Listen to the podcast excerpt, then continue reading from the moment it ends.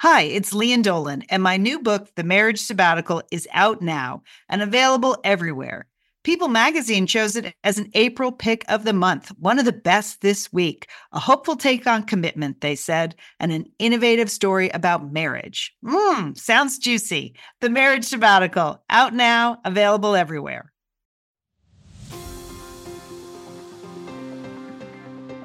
You're listening to Satellite Sisters. What's a satellite sister? The person you call when the best thing in your life happens or the worst. The person that gets you up, gets you going, and gets you through. And every once in a while, changes your mind. This podcast is part pep talk, part weekly check in. Like grabbing coffee with a friend. Thanks for being here. Welcome to the Satellite Sisterhood. You're listening to Satellite Sisters. Thanks for being with us today. I'm Lian Dolan here in Pasadena, California. I'm a writer and I'm a producer. And did you guys watch the Emmys? I felt so close to all of the TV shows this year because I've watched so much TV this year. Julie, did you watch? Hi, this is Julie Dolan. I'm the oldest sister and I live in Dallas, Texas. And no, I did not watch Lian, but I believe I was the first sister to recommend Ted Lasso uh, um, on Satellite Sisters. And I was an early adopter. And I remember your response, Lian, was like, oh, really? Ted Lasso. And oh, really? Ted Lasso. That was the right answer. okay, Julie, you win. You Uh, win. Yep, Julie gets the Satellite Sisters Emmy. I'm Liz Dolan. I'm the middle sister. I live in Santa Monica, California. Um, I did watch it, and uh, I thought it was pretty fun. My favorite, my most Satellite Sisters part, where you have to give a special shout out. I know we've talked a lot about how much we love Debbie Allen, and um, so she got the Governor's Award, and she's just so great in every way. So talented so warm so wonderful. And at the end of her speech she gave a real stay noisy rallying cry for the young people of the world. Um, and she said for young people they're inheriting the world we live in and where we lead them. It's time for you to claim your power. Play your voice sing your song tell your stories. It will make us a better place. Your turn. And i thought that was just Wow. totally I would enjoy that. I think it is time. I think that's great. I'm I, I'm anxious for this generation to step up because they have a lot to say. Yes, me too. Me too. Good. I I missed that. I'll have to go watch that. I'll have to go watch that on YouTube. All right. Well, can we start by uh, start the show by saying we have some really exciting family news. Uh, we have uh, we have a new great nephew named Casey. Uh, eight pounds, 22 and a half inches. That is a very nice size. and he joins his big brother Jonas. And the very happy parents are um, our niece, uh, Catherine, and her husband, Alex. And we've seen pictures of Casey. He's a beauty. And uh, welcome to the world, Casey. That's what we have to say. Yeah, We're happy to- welcome. Okay, We're happy to have Casey. You along. Casey, your turn. Your turn. Go for it. Today on Satellite Sisters, Julie went somewhere this weekend. A, sur- a surprise trip. Can you believe it? I love Sneaking out of the country. Yes. Okay. We got to talk about that. We got to get some details on that. I, of course, had a wine tasting with John Bon Jovi. So we're going to talk about Ooh. that. Um, Liz, you had a great second opinion from your doctor, from a new doctor. I a should new say. doctor. Yes. I would like to talk about the emotional journey of seeking a second opinion, sisters. I think that's important. Yeah, I think that's good. I'm Mhm. glad you're going to talk about that. Um, Mhm. I have a home improvement block, so you know, hold on to your paint chips because uh, I got the colors that are going to get your house five grand more if it goes on the market. oh, wow. Take notes. Take notes. Uh, we have entertaining sisters. We have a couple of books, three books that we want to recommend today. And Liz and Julie, we won an award. What? I got a notification for an award we won this week. Okay, Um, what is it? Is it? an I'm gonna Emmy? I'm gonna tell you later on in the show. I, Oh, I, wow. I I can tell you that the issuer is the city of Santa Monica. Oh, Well, we got an that's award Prestigious. City of Santa Monica, very prestigious, Julie. So Okay. yeah, well, Okay. it- it is where I live. So, do I get a parade? I can't wait to find out what this award is. wait a year. Wait a year. Okay. All right, but can we start? I I actually went on a trip, sisters. Can you believe this? This is you know my theme for the year was what are you waiting for? Uh Mhm. that after 2020 where we did, nobody did anything, I was just like 2021, what are you waiting for? Yeah, um and but as many people uh, have, you know, I had like a backlog of things that had been canceled in late 19 to 2020 into 2021. Anyway, long story. One place that has always been on my bucket list that i've wanted to go is the charming World Heritage Site town of San Miguel de Allende in Mexico. Now, Liz, you've been there, right? I have been there. It's beautiful. I went there. Well, it was like a couple years before pandemic. Beautiful, beautiful Yes. place. So this is this is a a small town about 170 miles northwest of Mexico City. Um, as I said, it is a World Heritage Site because it is just chock full of Baroque and neoclassical colonial buildings and structures and cobblestone streets and gorgeous churches, over 300 churches. Um, ranging back to the 1500s. Um, and it's just an amazing place to go. They have everything from bed and breakfast places to boutique hotels to luxury hotels there to houses. There's something for everyone um, in San Miguel. And so my husband and I went. We went for a long weekend. Um, it was very exciting. We uh, we you know took a cultural and history tour of the city, which Oh, we- that's fun. which we which we enjoyed. I mean, that's a very popular thing to do, Lian.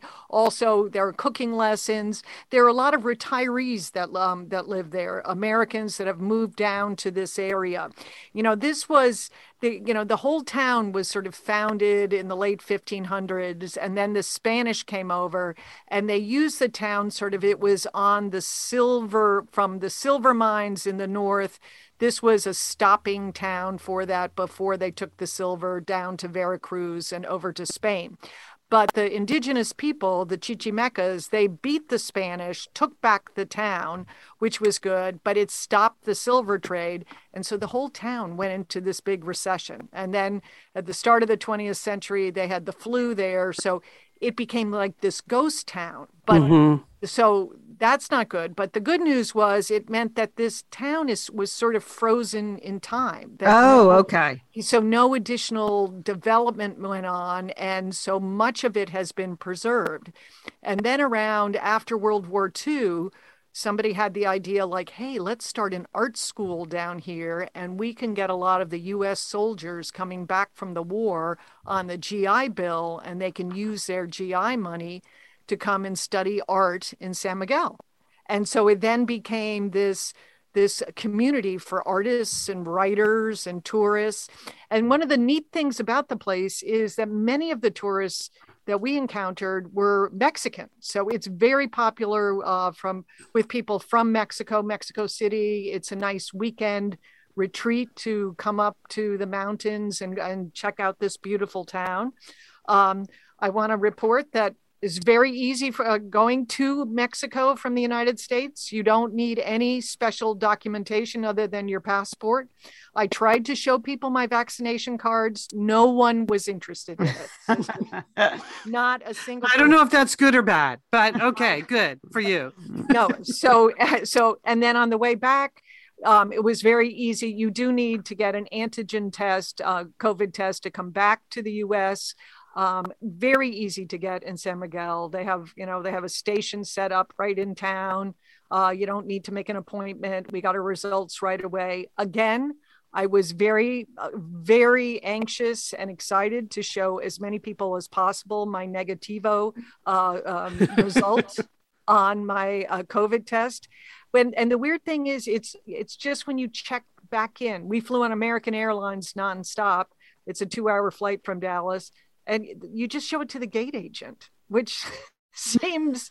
I don't know. What were I you mean, expecting? yeah. Like Tony Fauci at the airport? Yes, Liz. Yes.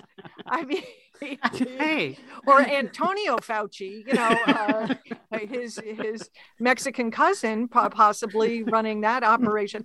I don't I don't know, Liz, but it seems like a lot for a gate agent to have to just you know review all the COVID tests. But I guess but they're doing that. Um, and I will say, I felt um, I felt like they did. You know, it's an excellent city um, because there's so much rooftop dining or you know uh, garden dining. So there's a lot of outdoor dining for all the delicious food there. You have to wear a mask in San Miguel, so everyone is doing it. Their other big uh, COVID prevention system seems to be that they have positioned people about every three or four feet in the town with a bottle of hand sanitizer. Oh, and Oh, wow. wherever you go, like, oh, if you want to go to the open market, you need hand sanitizer. If you want to go to the artisan market, hand sanitizer. If you want to go into any of the shops, hand sanitizers, a foot bath, and they take your temperature of some kind. I mean, I don't know. They were taking my temperature on my wrist. I don't know if that works, but that's what they were doing. But I'm always skeptical of that too. Here, I've had that done a few times here. I'm like, really, if that works, why have we never done it that way before? I, I know? don't know. I don't know. But they, but so there was a lot of that hand sanitizing, uh, foot baths, temperature taking. But then they, at the added feature, you know, Liz, they have a beautiful town square there. Yes. That has um, some gorgeous, a gorgeous Gothic church. They have other Baroque style churches right on the town square. They had set up inflatable arches and it was like a mister and you had to walk through these arches to get into the town square.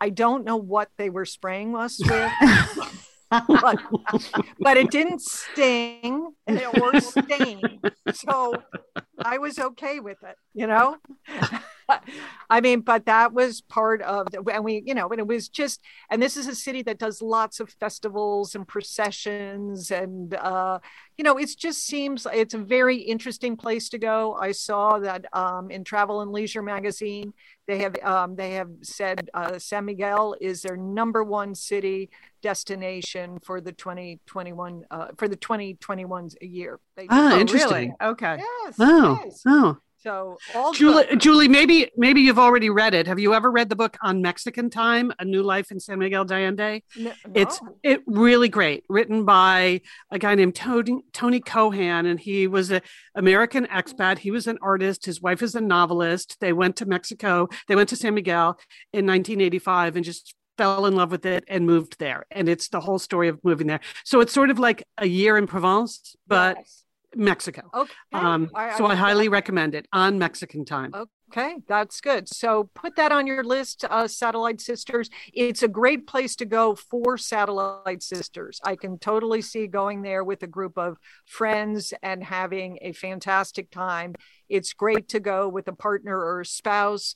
I, you know, while many of the Mexican families had young children there, I don't, th- I mean, it, it, it probably is much more geared toward adult activities than children's activities there but yet it's very ch- um, children friendly without a doubt That's Okay. an excellent report, Julie. We literally had no idea that you went. I think people I know think I we kept it a surprise. Again, it was a game time decision, right? Okay. It is- okay. I just like you don't know until if you're actually going to do these things into the last minute because things change every single day, right? So game time decision. I went. Mhm. Mhm. Well, I was feeling pretty good about my wine tasting with John Bon Jovi, but it seems to pale in comparison. I just got an email from my grocery store, Gelson's, that they were having a, a tasting, and uh, you know, you could order a platter of seafood and duck, and you could you could uh, get on on Zoom with John Bon Jovi and his son and learn about his new rosé, Hampton Water. And I signed up for that, and I was feeling pretty good about that until you just gave this report, but.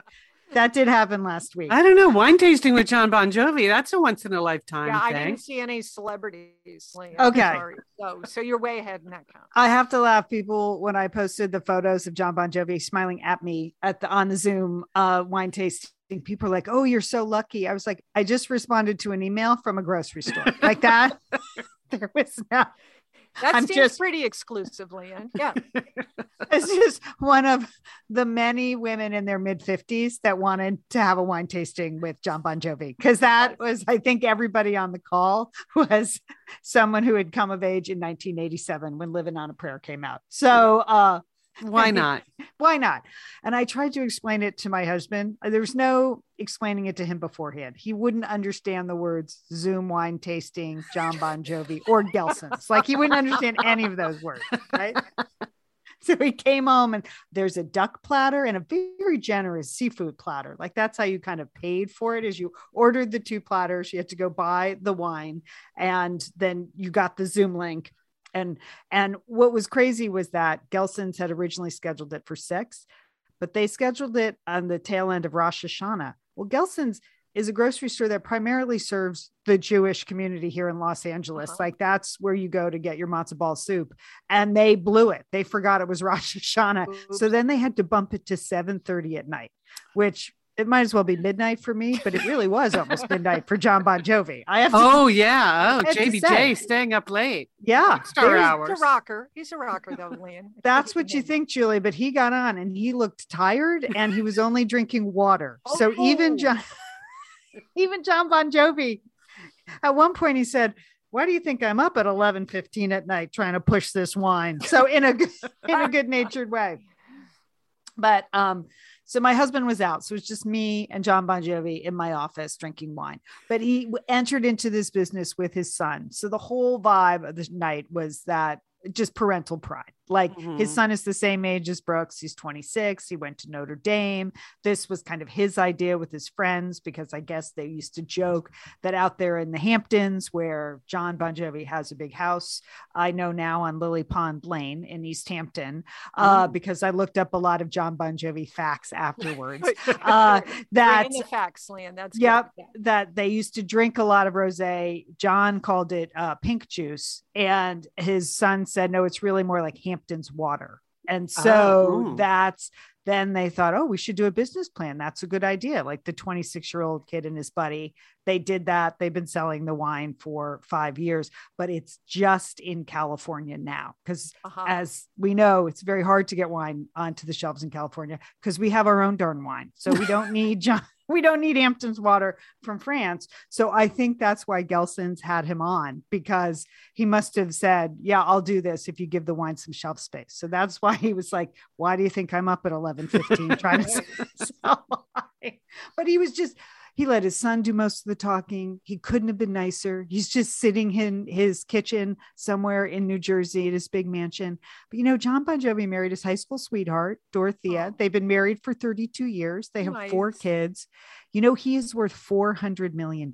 Oh my God. He wow. is like the fourth richest rocker on the planet. Again, from some facts. So even more appreciative that he's up at 11 15 at night said to help his son to help his to help son his right? son. It mm-hmm. was really sweet. So he couldn't have been cuter. And you know the people from gelson's i have to say they've got John bon jovi on the line right? This is where i put my producer hat on. They spend the first 10 minutes like talking about other events they're going to have. It's John bon jovi. He's there. It's 10 30 at night no one cares about the other events. We're all here for John Bon Jovi. And then at the end, they uh-huh. spend another 10 minutes talking about the coupons you're going to get. And John's just on the line in his kitchen. I mean, does it? I would have left the meeting. You know what I mean? I would have been like, okay, if you're talking about coupons, bye bye, going now. Nope, not John Bon Jovi, just there with his son. So it was really delightful. I feel very close to him now. Yeah, uh, that's good. Is the wine any good? Yeah. The wine's delicious. It's a oh. French rosé. Okay. So it's very crisp. Okay. Because I think all pink wine kind of tastes alike, except if it's it dry. You know, yeah. there's a there's there's a big sweet middle, but then I like the Oregon rosés and I like the uh, I like the French rosés, and his oh. is a French rosé. So it's called Hampton Water. And Liz, I believe you can only get it at Gelson's here in California. All right, so look for it. Well, there's a Gelson's over here on the west side somewhere. I recall driving by one, but I'll I will hunt it down. it has a very nice label with a swimmer on it. It's very elegant looking bottle. Oh. Uh, and um, the 26 year old said at first they wanted to bling up the bottle, and then he showed us the blinged up bottle. I was like, of course you did. This is the Jersey in you coming out, you know. now, Lian, could uh, could John see you? I mean, did you put a no. nice top on for your uh, Zoom call? Like I did, ripped, but he couldn't. Ripped yeah, he couldn't see you know something yeah. uh, wet t-shirt. yeah. well, I got my hair permed. Is that weird? so. no, we were in the Zoom, you know, the webinar, so we could yeah. only see There was a cheese, prof- a certified cheese professional. The woman from Gelson's, literally, that was her title, certified cheese professional. So that's a job out there, people. Mhm. Look it up. Uh, get on it if that's your dream. Um, she had put the platters together, and then the marketing manager from Gelson's, and then John and his son. But I could see lots of people in the comments. So yeah, many people enjoying the whole experience. So so that's it. Now I'm just looking to the grocery store to provide all my social engagement as well your travel, you're doing all your traveling uh, through the aisles. there. Through Gelson. it's amazing how life has changed. It is. Really amazing. It did make me think though, because I've been doing a lot of Zoom events. Um, I don't think these Zoom events are going away. I mean, I for I, I think some people will continue to go to them. I think people Mhm. have a little Zoom fatigue. Like maybe we're not doing the Zoom happy hours anymore, but it was kind of fun to have Yeah. John Bon Jovi, Sure. you know, sitting in his kitchen there, like talking to us, and it was pretty easy for him, and it was a lot of fun. And there were certainly a lot of people on the line. So, um, so because it was not just my Gelsons, but all the Gelsons, All Southern the California. Gelsons. Wow. Yeah. So- Yeah. Well, he's used to sold out shows. He so is, yeah, Joel. Yeah, yeah. It's used to the big. I mean, stage. say they told you that JBJ was going to be live in the store. Would you go to that? probably not. It's You actually what I mean? easier just to be on the Zoom and in some ways more personal Yeah, And just, you know, uh, I don't know. What are you going to do in the store? So, Right. yeah, I'm, I'm, I don't think Yeah. that's a good solution. right. I loved it. I thought it was great. So, uh, yeah. I mean, actually, I probably would go. Let's face it, Yeah, I go. But um, I would go. You two can stay home. I'd go. so anyway i'm just saying look at look read those emails a lot comes through i i mean i enjoy a newsletter and so i i feel like i benefited from reading the grocery store newsletter because it was a lot of fun a lot of fun Hot tip. thanks john Hot tip. Hey, speaking of the New York area, um, next week we are having a very special Satellite Sisters. We're calling it our I Heart New York show. I love New York next week. And here's why because we have some breaking Satellite Sisters news about NYC. Mm. But we are not going to tell you, Satellite Sisters and Mm. Misters. Oh. You are going to have to tune in to next week's podcast to know what we are talking about. But it's pretty big and it's Yeah, pretty fun yeah. and it's pretty exciting. So we're going to be talking about that next week. But here's how you can help. I'm going to put a couple of questions in the Facebook group. And uh, one is for New Yorkers, people that live and work in and around the New York area that really know their stuff about New York. So you're sort of, I want to hear your favorite New York moment, like a typical New York moment that you loved, whether it happened on the subway or at St. Patrick's or in Central Park or whatever. A great New York moment. We'll be reading some of those on the show. And if you're a visitor to New York, there'll be another question for you about the spots you loved visiting in New York. So more of a tourist New York. Uh, what are the don't miss things when you go to New York? But the whole show will be built around I love New York. So it's very, very exciting, I think. Why With our big not? I Yeah. like this idea. This is great. Yeah. No, yeah. I know. So you're going to participate, Liz? Good. well, I do love New York, so I'm in. Yes. And if you're not on Facebook, but you still want to participate, subscribe to Pep Talk. And you can always respond to the questions by responding to Pep Talk. So uh, we love having people in the Facebook group, and that's an easy, fun place to, to find us and to join in the conversation. But if that's not your jam, then do subscribe to our newsletter because we'll be we'll be um, putting those questions also in pep talk this week and to do that just go over to satellitesisters.com wait two seconds and a sign up window will pop up and you can do that Okay. that's it yeah my sons leave for new york tomorrow they are they the brothers planned a trip to new york together Isn't that cute? Okay. Really? Just for fun? Good for Yeah. them. Yeah. yeah All they're going tomorrow yeah they're going tomorrow so uh yeah colin's going to see Hadestown he's got he's got a broadway play lined up and i don't know what brooks is doing he doesn't tell me anything anymore um, It's great having sons, isn't it? Yeah. yeah. it is it is so i don't know what's happening so but anyway so i'll have some freshman joe from them too Excellent. because they will have just been to the big city. Uh, all right, so that's next week on Satellite Sisters. I Heart New York. Liz and Lian here, and we are so grateful to have Osea support Satellite Sisters. Why? Because it's just a great product. Holy cow, do we we love Osea's skin and body care. And you know what? This Mother's Day, just look no further than Osea. Spoil the moms in your life with the little luxuries from Osea. The moms, the stepmoms, the bonus moms, the people who bring a touch of something special to your life aunts, grandmothers, they would love a little Osea this Mother's Day. And you can get 10% off your first order by using our code SAT Sisters at OseaMalibu.com. And Liz, you know what every mother and mother figure needs? What? More moisture, Liz. They need more moisture in their skin. in no their kidding. skin. I mean, really, the creams, the lotions, the oils. I love it all. That duo they have going. Like Oh, you can't miss with the duo of Osea. Liz, the mega moisture duo. You can you can literally see your skin get firmer and it just delivers this full body glow. Okay. You know, we have raved about the Undaria algae body oil. Well, mm-hmm. pair that with the Undaria collagen body oil. Youthful, Liz. Your youthful glow is going to happen. and it's o- infused with Osea's signature Undaria seaweed. So it just smells so delicious, doesn't it? I know you're talking about giving it as a gift. I also suggest just giving it to yourself because you're worth it. That's true. That is absolutely true. Okay, that moisture duo I mentioned too is a great value because you can save 16% plus the extra 10% with our code SAT Sisters. So this is it. This is a win-win-win Mother's Day gift. Spoil the moms in your life with clean vegan skincare and body care from Osea. Get 10% off your first order site wide with the code SAT Sisters at OseaMalibu.com. And you get free samples in every order and free shipping on orders over $60. Osea is spelled O S E A. So head on over to OseaMalibu.com and use code SATSisters for 10% off. Thanks, Osea. All right. So, sisters, I said at the top of the show that I wanted to share a little bit about my emotional journey of going to get a second opinion on my leg. So, um, you know, I've shared some of the details since I had a bad accident over New Year's. I broke my knee and my leg. You've heard regular listeners have heard some of the darker moments of that. First quarter of the year is pretty much like lost to my memory. Uh, second quarter started to feel a little better.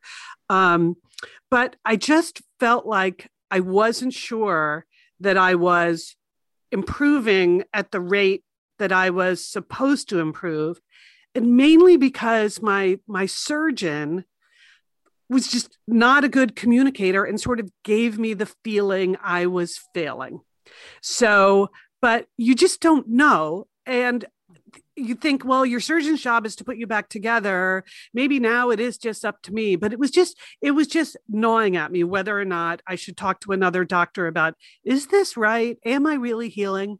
So first I did, I did a little research on second opinions. You guys have probably had to deal with this in some of your own medical issues, right? Uh, Yeah, I don't think I ever have gotten one. No, I Yeah. haven't either. I, you know, but it seems hard to me. It's get a- intimidating. That's, Yeah. It is intimidating. It is not hard, but it is intimidating. So just think about this. I was reading some stuff from AARP, um, and they said a 2015 study found that seeking a second opinion led to changes in the course of treatment for approximately 37% of patients and changes in diagnosis 15%. Hmm. So they say if there's a better than one in three chance that your doctor's first instinct isn't necessarily the best way forward, don't you owe it to yourself to examine all your options for treatment? So, uh, yeah, yeah. So my issue was that obviously this was treatment after the surgery. I didn't really have any time during surgery in the middle of a pandemic. Lian, as you recall, you were there. There's really no time for choices. No. There's- It was that part was super bad. I do Right. not recommend surgery during a pandemic. Um, but you weren't the- shopping around for surgeons. No. Like No. when I had my cancer surgery, I had a list of surgeons and I did meet with a couple. Yeah. So I could pick one. You had emergency surgery. So yeah, I was just lucky anyone would operate on me at that point. Right. Um, but for the kind of injury that I had, the aftercare, after surgery treatment is almost as important as the surgery itself. absolutely. So, so this was so now let's talk a little bit about my surgeon. So, you know, surgeons are not known for their warm and fuzzy approaches. They basically go in and they cut you up and then that's it. But each time I met with him, I felt like he wasn't really talking to me or listening to me. He was just a super hard ass. I'm sorry Yes, to use that was. term, right? Well, you He met was. him, Lian, too, so you can corroborate. multiple that. times. Yeah. Yeah. Yeah. Yeah. So the as I started to get better, the I went in for my July appointment. So that was six months after my surgery. And this is when I really started to worry because I felt I was doing really great. Right. I even got dressed up for my appointment. I went on my own, Lee, and I said, You didn't need to come with me because I'm fine. I'm better now. Look at me. You know, I was down to just walking on one crutch. Julie, I even wore a dress to my doctor's appointment. I'm pr- Because- proud well, of you, Lian. Liz, because not that the doctor cares one bit what you're wearing, right? No, He's just- no. He's just looking at the X-ray, right? Yes, but I knew he had to examine my leg. And then I thought, well, I just want to make sure he knows I am doing fine. So I walk in, feel like I'm doing fine. Um, he walks into the examining room. Now I'm down to one crutch, which I am super proud of. I put the crutch against the wall and I'm sitting on the examining table with my legs dangling. He walks into the room. He kind of acknowledges me, though I have no specific recollection of him acknowledging me. He just looks over and he sees the crutch against the wall and he said, What's that for? You shouldn't need that anymore. That was like the first thing he said to me, which Yeah. is, I mean, talk about bursting your balloon. I thought he was going to look at that and say, Good for you. Oh, how are you doing? Maybe ask me how I'm doing. Maybe, ask me, like, how's the PT coming? You know, how are you feeling? He didn't do any of that. First, he just, you know, bagged on me for having a crutch. And then he's like, Okay, well, let me see you walk. And I, you know, I was walking not well, but well enough, way better than I had been. And he said, So tell me what you're feeling when you limp like that. So I explained to him what I was feeling. And he said, he said, Well, there's no reason for that. well, Yeah. I don't know what to tell you, Doc. Uh, he said, Look, all of your bones are healed. I'm like, I really can't. I, I'm just, you asked me what I'm feeling. That is what I'm feeling. So, anyway, so I went into that six month appointment feeling great about my progress and came out of that six months appointment feeling like a total failure.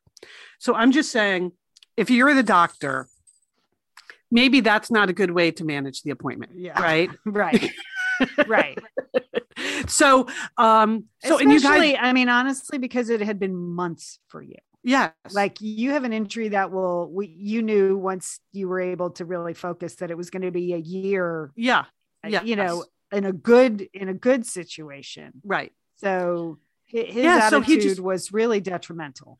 yeah he just really took all the wind out of my sails and the and and of course he's the doctor right so even i start to think could he be right could i be failing i mean i was walking like i mean working like a dog i had gone to the hardcore pt that he recommended i've mentioned my physical therapist who i love the beast when i went back to the beast after this devastating appointment with my doctor she called him a very mean name and told me to just ignore him. She said, oh, Yes. She said, Believe me, if you were not improving, I would tell you that. I have. I have rehabbed people. This is a very serious injury, and I've rehabbed people from it before. You're doing fine. This is going to take a while. So the beast had no time for him, but he definitely got in my head. Yeah. He was totally in my head. The other thing that got in my head, I will admit, is Ashley Judd. So you were jealous of her, Liz? Is I was jealous of Ashley Judd, Julie, because as you may recall, not long after my accident, she had a terrible accident in Africa where she broke her leg in a bunch of places and it was covered everywhere. And then, like in March, there was a big People magazine story about her and how how she was recovering, and she she talked about. I- she talked about her knee flexion and that she already had 109 degrees of knee flexion and I was still at 90 and I was like how is it possible that Ashley Judd has better knee flexion than I do? That she's like what is going wrong here? So I had my mean doctor in my head and I had Ashley Judd in my head. So that's I mean, just and you're Liz Dolan. I mean, that's the other thing. I mean, that, that, that I need to say that you're not you're not easily intimidated by anyone. or, No. uh, you know whether it be a doctor or a celebrity. I mean, No, you're no. Liz Dolan. So that, yes thank you Julie thank you Terrible. but but if if someone starts to make me feel like i'm failing then i i just don't know what to do about that i that cannot stand right so so i thought about it a lot and then Lian, thank you you have a friend like you hooked me up with an alternate orthopedic surgeon because mm-hmm. then you don't know how, how you find this doctor like now you have to right. find another knee doctor and when you when you look into the research about how to get a second opinion you know, sometimes you're supposed to tell your doctor you're seeking a second opinion. And I, no, I'm, I'm not doing that. Why would I tell him? I just want to talk to someone who's 100% independent of my doctor. So, anyway, so I made the appointment. It took a month to get in, again, pandemic timing. And last week, I would have to say, I had a triumphant second opinion with a new doctor. and it's it's not just that I was shopping for someone to tell me what I wanted to hear, as much as I wanted a doctor who gave me the feeling that he was listening to me. The first thing he said to me when I when he walked in, I was sitting on the examining table. He said, "How can I help you?" Oh, that's nice. Isn't yeah. that nice? Yes. Yeah. Did you wear the dress to the second? no, I did not, because oh, that obviously didn't work the first time. So, so I said, I gave him a little bit of the background. I said, I just need reassurance that I'm doing the right thing. I've been working very hard at PT. I did not bag on my current doctor because I don't think they like that. Um, I said, I'm just, you know, it's been very slow. I am getting better, but it's very slow. So I just wanted reassurance that this timing is appropriate and that it's, I'm doing the right thing. And so he examined me. There were brand new x rays. I love when they look at my x-rays and they're like whoa wow you know? So i got that. That was good.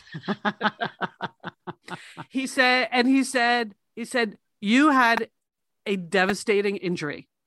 And for some reason i'm happy to hear that right? Right, right. I, just, I just want someone to acknowledge that i'm not supposed to be fine yet.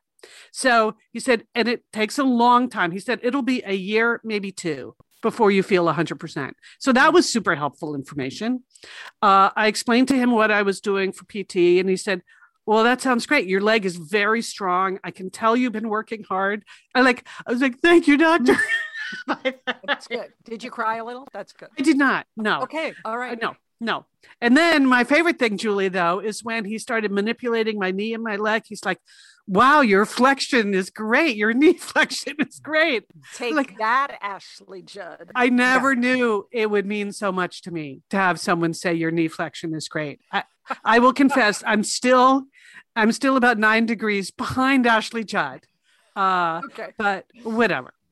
So the, um, so I mean, my first goal was to continue to improve and to make sure that I was getting the right professional advice. Because my last doctor, again, in the July appointment, when he seemed so dissatisfied with my progress, I said, "What? Well, what should I do? What do you need me to do? I'm doing everything you told me to do."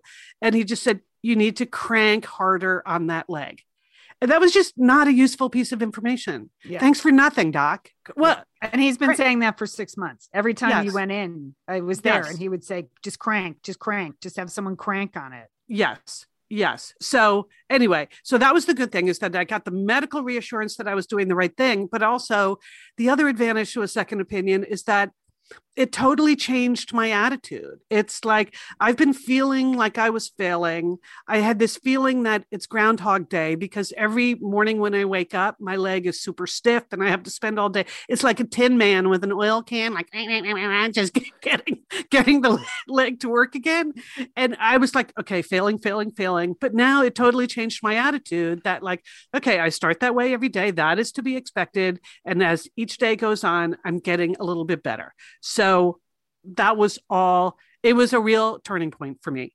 Um, and also just looking at my own x rays and seeing other people look at the x rays and just say, whoa, for some reason that, that that's reassuring. okay. So now here's my question for you guys. Yeah. Uh, sorry, I'm spending so long on this, but no, we're going to, we're, we're, we're to hold Julie's story. So just okay. c- carry on. Okay. So now here's what I need your advice on. My next appointment with my surgeon is in January because that's a year after my surgery. And I'm trying to talk myself into actually looking him in the face and explaining the impact that his language and attitude had on me. I don't know, even though I am Liz Dolan, I don't know if I'm brave enough to do that. I have four months to rehearse.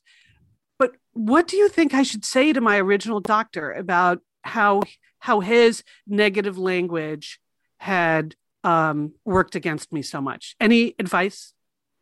Well, do you think he really cares? Um, no. Okay.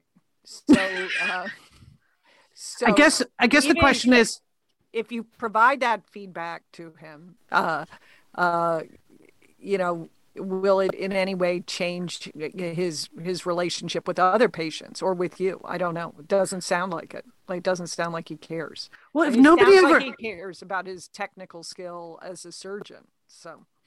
Hmm. I just feel like if nobody ever tells him that it's it's about more than just looking at the picture and saying, "Look, your bones have healed." That if nobody ever says to him, "You need to like talk to your patient and listen to what she's saying," I feel like he underestimated me from the beginning. Mm-hmm. He's probably thinking, "Oh, you know, some middle-aged lady, probably not very active, not this, not that, probably not doing her PT right." I feel like he made all of these assumptions about me, which were all incorrect. Okay. I I would agree with that, Liz. Having mm-hmm. been in most of those meetings, uh, mm-hmm. yeah, I would I would agree with that. That he underestimated you. I I would say something. You know, mm-hmm. I mean, I think this is a good question for all the doctors that we have li- who listen. Yeah, yeah. Uh, you know, what's the most helpful way to give this feedback or accept this feedback? I mean, you, you get a lot of um, uh, uh, did you like your service? You know, a lot of like, please I tell know. us how we're doing. Having an opportunity, uh, you know, online as well to um, leave a comment on, you know, you can evaluate him, and that goes into his ratings and stuff. So I guess, yeah, I thought about that, that Julie. Seems but... less personal. Seems less I mean, impactful. Yes, it seems. It seems like you know, if anyone could say these things, it's Liz Dolan. So, um... with with four months to prep, I don't know. I was just think that anyway. I would just like to reassure everyone out there, like the value of a second opinion. I read a lot about it. It it has a medical value. For me, it also had a huge psychological value, mm-hmm. and that's why I'm so glad I did it. Even even though basically the new doctor said what you're doing is right. So there was no change of diagnosis, there was no change of um, the course of treatment or anything, but it was just the reassurance that no, you're doing the right thing. It's just the timeline is this, not that. Mm-hmm. And uh, I think that he just had a different timeline in his head. So it's the psychological benefit was as important to me as the medical benefit. So I urge people if it's something that's really in your head, the way this had gotten in my head, seek a second opinion. That is my official medical advice. hey, I would like to um, just shout out publicly to my friend Maggie, who I know listens to the show, and she, she's the one that got you uh, that that name Thank you. and everything. Thank so, you, Maggie. Um, yeah, she was super duper helpful. Yes. Um, uh, okay, Liz, but really, if you're a doctor, is there a doctor in the house? If you're a doctor, please weigh in, uh, or a healthcare professional of any kind. Please yeah. weigh in on yeah, the Facebook what's group. What's the best or, way to give yeah. back to the doctor? What right. is the best way? Great. Yeah, I, I think you should tell that whippersnapper. You're going to call him that? Look at Dr. Whippersnapper. We're going to call him Dr. Whippersnapper. Okay. All right. Yes, I would I would love to know from any doctors we have listening, how would you want to get that kind of feedback? Because I think it's important. Right. Okay. There you go. All right. Well, I'm gonna I'm gonna really uh, switch. We had a lovely transition here, but forget it. We're going right to home improvement. So we got a few minutes here to increase the value of your house, and so I'm gonna take it. All right. Uh, you know, last week's pep talk was all about putting up my decorative wreath I just want to tell let people know that happened. The fall flags are up. I got mums, I got gourds. The whole front of the house is looking good for fall. Made that that made me feel better. I I needed to do some transitioning uh, and I did it and that was very helpful. But real estate agents say that um, if you up the curb appeal of your home, it could account for up to 7% of the home's sell price. So that's mm, a really? substantial amount of money. Yeah. Mm just mm. for slapping some new paint on the front door. Okay. So what are the things? I have three articles one from the New York Times, one from Martha Stewart, and then one from Better Homes and Gardens, which is really just about throwing stuff out of your kitchen. But I think you're going to enjoy that. Okay. so, Okay. so here are the things that the New York Times says get up that curb appeal. Okay, first of all, break out the paint. I think we all know that in our hearts, but uh, they always say it's the cheapest, easiest thing to do. We're going to get to specific paint colors that could increase the value of your home. That's what Martha's article was about. But if if you've reconsidered, you know, repainting your front door or something in the front of your house, do it. That's what you should do, according to the New York Times. How about this? Change the lighting. Change the lighting. Right. Just Oh, do it. Yeah. Set the mood with your lighting. Exterior lighting is incredibly pivotable, said an interior designer, because only interior designers say things like that. yes. well, I can what- see that. I mean, I think that uh, you know it does make it more welcoming, and uh, it can accent uh, the strong features of your home. Yes.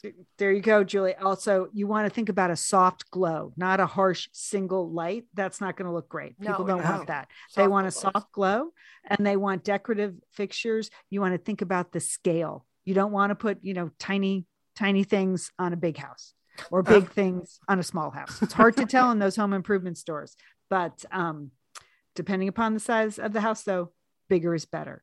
Okay, plant it. You know, you you know what you need to do. You need to get out some planters. You need to throw some plants in it. All right. You need the pop of color at the front, right? Isn't that what they do. don't real estate agents always say that? Yes. they they say it about 26 times in this article pop of color every okay. almost every other paragraph includes the phrase pop of color okay. so so put some green out there get some boxwood or you know if you want to pop a color your bougainvillea or something just put something out there also nothing beats the matching pair of tall pots or urns on either side of the front steps do Mm. it I okay know. It just, liz you have a more informal entryway you're going to Yeah. cluster those pots liz cluster them Okay. two All or right. three on either side of the front door just cluster them don't worry about it Yeah, it's different in a condo building, right? You don't really have a grand entrance, but okay. All right. but you could have some entrance. Currently, now you just have a jumble of stuff in the front of your it's not a cluster. door. It's, It's it's, not- not, a jumble of stuff, Lian. Those are my earthquake supplies. Okay. So that when I'm running out of the house during the earthquake, it's all right there. That's that was my thought process. Well, maybe light it better. Maybe add a soft glow. okay. Now, here, here was one tip: add a perch. And I was like, "What is that? A birdhouse? No, it's just a chair or a seat. I don't know why they have to call it a perch in the New York Times, but you know, you Like a see little people who have oh, benches. Yes. Oh, yeah. Yeah. Oh, that's uh, really charming. Yes. it's Yeah. charming. I don't ever see anyone sitting in those No, benches, no, but don't apparently down on those benches ever. No. Okay. Mhm. And then this is something I disagree with the New York Times. It says roll out the welcome mat. Okay. Now I enjoy a decorative welcome mat. I mean, I live for those. I change my welcome mats frequently. And the designer from the New York Times uh, that's quoted just says, you know, keep them very simple. We, the focus should be on the door and the door hardware, not the quirky mat. I say no. I say no, New York Times. Quirky Matt, you're down with the you quirky want the quirky mat. I don't know. That's a controversial position, Lian I think- Nothing makes delivery people laugh more than my Prince doormat, which says, if you didn't come to party, don't bother knocking on my door. Okay. people love it. All right. I can see how that would, yeah, Okay. Okay. that would be popular. What are the paint colors you need to increase the value of your home? So Yeah. who, Mm, who do you go to, to for paint colors? You go to Martha Stewart, right? Because she does actually have really good taste in paint. Yeah. Um, and so uh so she lists a bunch of colors here warm grays Mhm. okay uh Yes. you know soft whites Uh-huh. soft velvety beige, light pastels, creamy off whites. And if you're thinking, hmm, those all sound like the same color, uh, they are. They're all the same color. So you don't you no pop a color on the wall. No. No. no, Keep it neutral, right? People, right? That because otherwise people won't buy your house. That's Can't exactly the lesson. Like they don't like Liz. I know you were talking about an accent wall. You were Yeah. gonna put up some of your own wallpaper. Wallpaper. hmm Mm, I don't know. Yeah. Yeah. Well, Yeah. you know, I just see so many ads for those wall murals now in my Instagram feed. It's just, again, it's in my head. It's in my head now.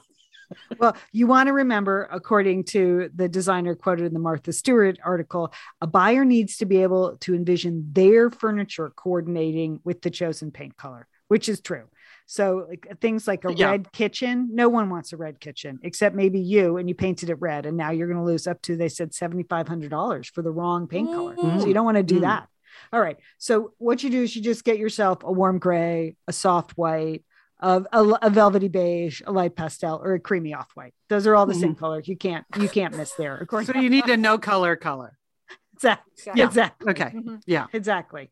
Um, okay, now here's my last home improvement thing. This is a good fall um, fall project. And Liz, particularly if you're gearing up for another season of cooking with Liz. Oh When yeah. you first started cooking with Liz, you had no utensils or tools. You had No, none yeah, that were actually usable. You had That's none correct. that were Mhm. safe or uh, You had Or effective. props. cut. Yeah, anything. props. She had props in her kitchen. It's not safe or effective. I know, but I've upgraded quite a bit. Okay, so now you may have right now you may have too many. So here's what you need to do for fall: you're going to throw away these 12 items immediately and be glad you did it. That's Oh. the headline from Better Homes and Garden. Okay, clean out those drawers that hold your gadgets, silverware, not. You're going to get rid of the mismatched silverware pieces, the never used tools, and the lesser quality knives. So I guess it means that I have to get rid of that one fork I have from our childhood silver. Don't do it, Lian. Save I it. can't do it. Save it, No. Lian. I mean, we had that nice modern my mom always had great silver and i have one fork left from that really great looking it was you kind of a stainless Say that. color. That could Yeah. go to the next generation. okay i got the one one stainless steel fork to the next generation. okay G- get, get rid of your grocery bag stash reus- reusable shopping bags in your car instead of See? a cabinet Just as I've been doing all these years, just leave everything in your car. okay. Okay. Yes, That's- you're, you're, exceeding on that on that one. Yes. it's you know it's great for um city dwellers who have no cars. I, I Mm. often feel bad for them because they just get totally left out of these things. Okay so here what else do we want to do? Oh you want to get rid of old spices. Okay come on they Yeah. should come with expiration dates but they don't so Mhm, get rid of them mhm. okay dump out the expired seasonings cleaning and drying the jars whatever uh, get bulk organic spices and go for it fantastic Do Okay, that. you know what? Hate to say it, we did cover that on Cooking with Liz. Okay. you know that the, the going through the your spice museum. So you know, I was ahead of the curve on getting rid of old spices. Well, they have two other particular squares that are both related to getting rid of rancid products. Okay, Oh. I think we all know that. Oh, Getting rid really that people need to be told to get rid of rancid well, you know, oils. people stocked up in 2020. That's and true. you need to look at the items that you bought in January 2020 because a lot of them are expiring right now or have expired. That's true, Right. Julie. Mhm. Here's the other two categories you're going to want to get rid of: frostbitten foods and dated refrigerator items. Yes, those are both disgusting. Get rid of those. okay. And this and this this is for all of you people. The last one is for all of you people that bought those air fryers during the pandemic. Get rid of your space hogging gear. Have you seen how giant those air fryers are? It is I don't having- even understand what they are. I don't- It's I- like a lunar module in your kitchen. It is that big. I people love them though, Lee, and they love them. I don't I don't understand. I don't they're so large. I don't and I don't know. Can't you just grill the fish? I don't I don't understand. But okay. so that's what get rid of your space hogging gear. I know we're gonna hear from the air fryer lovers now. They're gonna say it's Yeah. the best thing they ever bought. But Yeah. I just they're very large. Is all I have had to a. I had a big debate with myself three months ago about my George Foreman grill because it's you know it's put away, but like mom gave it to me. I never use it, Right. but mom gave it to me. Wasn't there a year where mom gave all of us a George Foreman yes. grill? Uh-huh. yes. Yes. Do you still have yours? Do you guys still have yours? No. I used mine so much it broke. I had to get another one. Oh, okay. Yeah. Anyway, I, I think um I think you could just uh pass that on, Liz, to someone you know. You know. okay. All right. Maybe that was very cryptic. you know someone who needs a grill? just someone out there. okay. I'll think about that, Jewel. Thanks. Okay. All right. Whew, we went through that pretty quick. But anyway, there you go. You're going to paint your house, you're going to put a perch out, and you're going to get rid of your rancid food. So that'll get you all shaped up. Shaped up. All right. When we come back, um, we have some entertaining sisters uh, information and we have our big award. Uh, Oh, first, yeah. Yeah, don't first forget we, that. First, we want to thank a sponsor, and it's perfect Liz, summer is coming up, and you know what that means? It means you're grilling. You're grilling and for chilling sure. there Yes. with your with your butcher box. What what do you got going on the grill this summer? Well, you know, here's the thing because I'm going to be up in, in Bend for part of the summer, I'm having my box sent there, Lian. That's I mean, great. go on vacation with your butcher box is what uh what uh, what I'm recommending. Yeah, other way, you're just gonna buy meat and fish and stuff when you get there. Why do that? Anyway, you I love their steaks. I love their scallops. The scallops are really good. And the chicken thighs, all good. I'm ready. That's right. Butcher Box gives you peace of mind and easy to find high quality meat and seafood you can trust. It's 100% grass fed beef, free range organic chicken, pork that's raised crate free, and wild caught seafood. No antibiotics or added hormones. And as Liz said, delivered right to your doorstep. And you can customize that delivery plan, Liz, right? Because it can go wherever you want it to go, whenever you want it to go. If you want to delay it a week, you know, speed it up a week, you just go to your Butcher Box account and you can make that all happen. It's so easy to manage online. Yeah. And if you're like Liz, you can take your butcher box on vacation, which is that's nice. That's nice. nice to have something familiar there. yes. So if you want to take your meat on vacation, sign up at butcherbox.com slash sisters and get our special deal. ButcherBox is offering our listeners a free for a year offer plus an additional 20% off. So you can choose salmon, chicken breast, or steak tips free in every order for a year. Sign up today at butcherbox.com slash sisters and use code sisters to choose your free for a year offer plus get $20 off your first order. Thanks, ButcherBox. All right, we're back. Um, okay, you guys, we got an award uh, this week from the city of Santa Monica. Yes. And Yes. it's pretty exciting. We they sent us an email because we can order the actual awards to display proudly in our closets, in our Oh, okay. places of business. Okay. Okay. Where I And work. Yes. Right here. Here's what the city of Santa Monica has awarded us. We are the winner for the 2021 Best of Santa Monica Award in the category of Satellite Communication Service. Wow, they did do a lot of research into us, Yes. obviously. Yes. Yes. We have been providing consistent, high quality satellite communication service, haven't we? Behind the scenes, we do this podcast. That's just the lost leader, you know, because what we're really doing is providing high level satellite communication service. in our free Yes. Wow. So God. that is exciting. I may just order one just for fun. Uh, Please. Okay, so there's no parade. there's no parade list. Okay. You're all not right. even mayor for the day or anything. Okay. Uh, and if we if we just if we widely publicize this, pretty soon people will find out we do not actually provide satellite communication. yeah, I mean, Liz is uh, is there sort of a Santa Monica magazine where they showcase the best of Santa Monica? Maybe we'll be listed in there. I think there is, or you can get one of those stickers for your front door, People's Yes. Choice. Yeah. Yes. Up in my apartment unit. I'm not sure. I don't get a lot of street traffic by my front door, but I could try displaying something. No, I think the best thing for people to do, we've said it before, is to share the sisters. This is no kidding. This is what we would really love for you to do. If you have an episode that you love, just send that to one of your own satellite sisters or misters. The more you share around uh, some of the episodes that you like, the more listeners we have, and we we would love to have more people in on the sisterhood and misterhood. So you can just, no matter what app you're using, there's always a way to just say, okay, that was funny. I'm going to send that to whoever. Name, name whoever your sister or mister is. So go ahead and share the sisters. If you want to tell them uh, that we're in the satellite equipment business, you can. But you could you could just start just start with how great the podcast is. We're not going to try to sell anyone a satellite anytime soon. Just how much you love this show. good one. Yeah, I also like when people um, who are listening to back episodes post their favorite uh, either on Facebook and tag us or post it in our Facebook group. That's fun to see. Uh, sort of what old ones they've dug up and what they're laughing at. It's it's really a lot of fun. So I appreciate that. And I'm just looking at the awards now. It's it's going to cost us two hundred and twenty nine dollars to get one of the awards. So um, Well, yeah, so So maybe we'll, we'll, have to pass see. on that.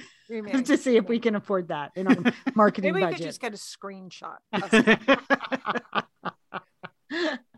okay. Uh, all right, entertaining sisters. Liz, you want to do a quick follow up on Theranos? Oh yeah, yeah. So you know, I know the Theranos trial is going on. You know the Theranos trial is going on.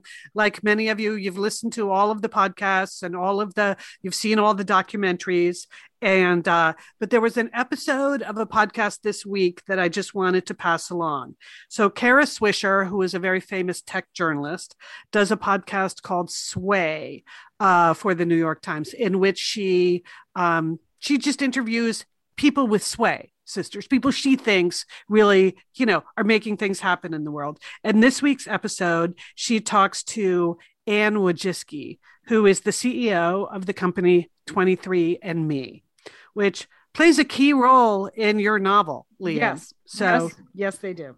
Yeah. So um, anyway, it's a really interesting discussion between Kara and Anne Wojcicki about privacy and scientific literacy. And also, of course, Elizabeth Holmes comes up because if you are a tech CEO in Silicon Valley in the sort of health sciences space, which is where Anne Wojcicki is, you know what Elizabeth Holmes um, sort of has been up against, or what you can do and what you can't do. So it was it was it's a very interesting discussion about where the limits are when you're in that health space about claims you could make. Like 23andme got into a lot of trouble with the fda a few years ago that they were sharing health information that they had not been approved to share yet. So i mean that was not a crime. It was not a fraud. The way theranos is accused of uh, defrauding um, some of their users. But anyway it's it so she talks about the science of it the ethical aspects of it and also the the law enforcement angle uh, of all of this. So uh, and she said from the beginning whenever she saw theranos being presented at these big conferences she couldn't understand why no one was asking them the hard questions. They were not getting the hard science questions. And so kara says to her well why didn't you ask and she's like yeah well yeah, that's not for me to do which is an interesting part of the culture right, Right, so right. there was that. Uh, and then another thing that's interesting in this, this particular episode um, she talks about how female founders are facing additional bias and additional scrutiny now because of the theranos blow up. So anyway it's called sway. I'll put a i'll put a link in the show notes. Okay. Okay. Great, Jill. Now we have a bunch of books we want to recommend. Jill, My- you my you first go. one that I want to recommend a book, but it's an excellent book. It's Erik Larson's book called Dead Wake. And this is about the sinking of the Lusitania. Now, you may recall the Lusitania from high school history, um, and you think you know everything that happened, but you didn't until you read this nonfiction book that reads like fiction. It, would, it was such a page turner. I, I wasn't even sure the boat was going to sink. In. I mean, it, it's on the edge of your seat I really was. Uh, but here's the other thing I was thinking about this book. This is a great partner or spouse book to read. Let's say you and your spouse want are looking for a book to listen to or read to. I'd highly recommend Dead Wake by Erik Larson because it's just chock full of interesting facts about that period of time. Do you realize that it was two years after the sinking of the Lusitania that we went that the U.S. got involved with World War One? I always thought it was like the next day, like Yeah. it was a Pearl Harbor event. Oh no. yeah yeah me I too book, and so that's what I know. So I, I would, hi- I think this would be a great book if you're looking for something to read with your spouse or partner. It's uh, Erik Larson's Dead Wake, uh, Wake about the sinking of the Lusitania. okay Well, Sounds Julie, that's interesting because I also have a World War One book to recommend, but it's a novel called At Summer's End by Courtney Ellis, uh, and I just really enjoyed it. It's about a female artist who wants to get start getting commissions, and it's very unusual. She's very ambitious, and so she she takes this commission that she thinks is from this well-to-do duke, and it turns out that uh, unlike Downton Abbey, it's more like uh, you know, it's more like a Downton Abbey on the downslide. The that the whole the whole estate is going downhill and the the duke faulty there has towers, more like Fawlty Towers. exactly yeah and he's been in world war one so he's suffering sort of the post-traumatic stress of being in world war one so but i just thought it was like a very charming unusual view of kind of british you know landed people who have really had a lot of issues and no money and it was just an unexpected uh an unexpected twist and world war one is not i don't think we know that much about world war one I. I feel like all we learned was the lusitania trench warfare we're on to the next war Yeah. so yeah uh, so I enjoyed At Summer's End by Courtney Ellis.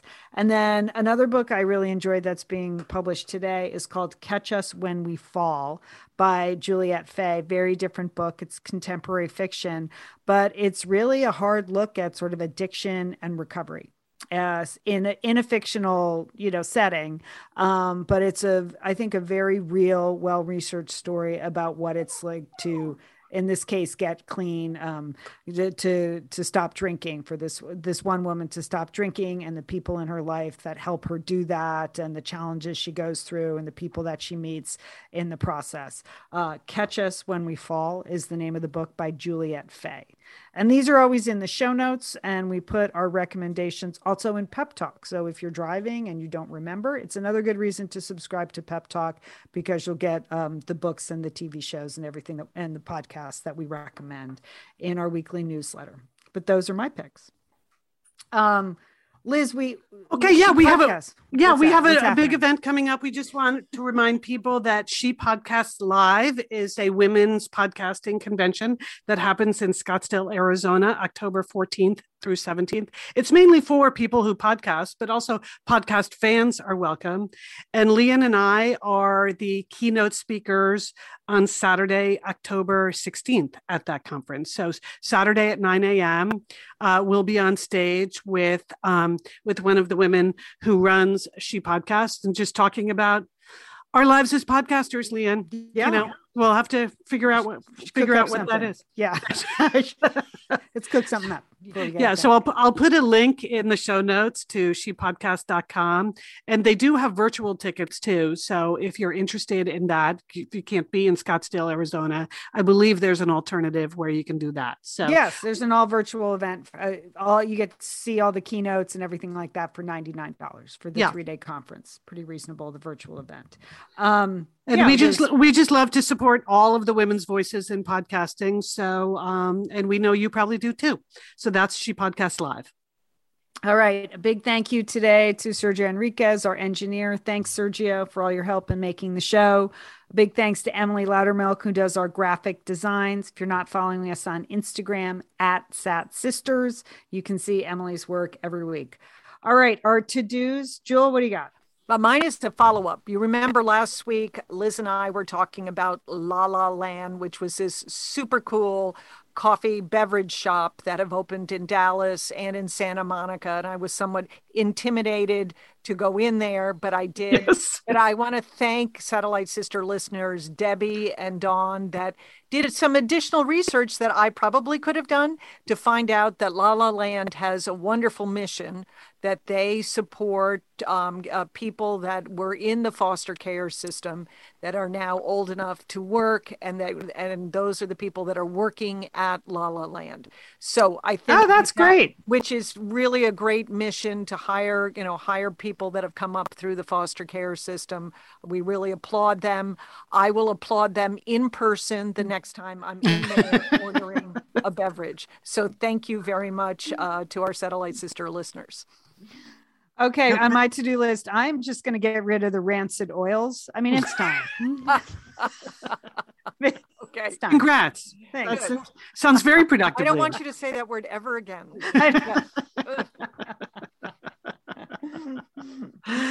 All right. Well, uh, this is Liz, my to do list. I am getting a house call this afternoon. Lian from your son, Colin. It's And him.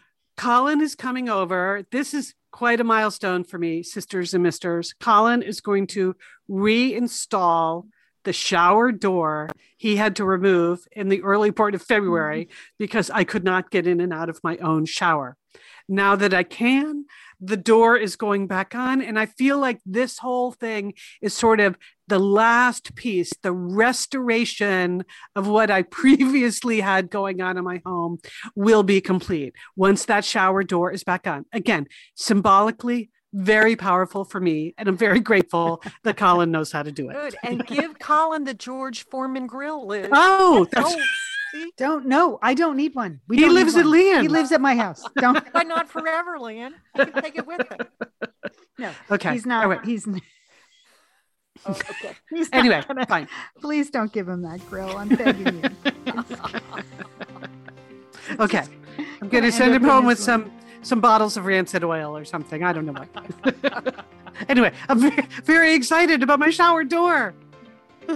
All right. Ooh, it's a busy week for all of us. Yes. Uh, all right, sisters, have a great week. You too, Lian. You too, Lian. And don't forget, call your satellite sister.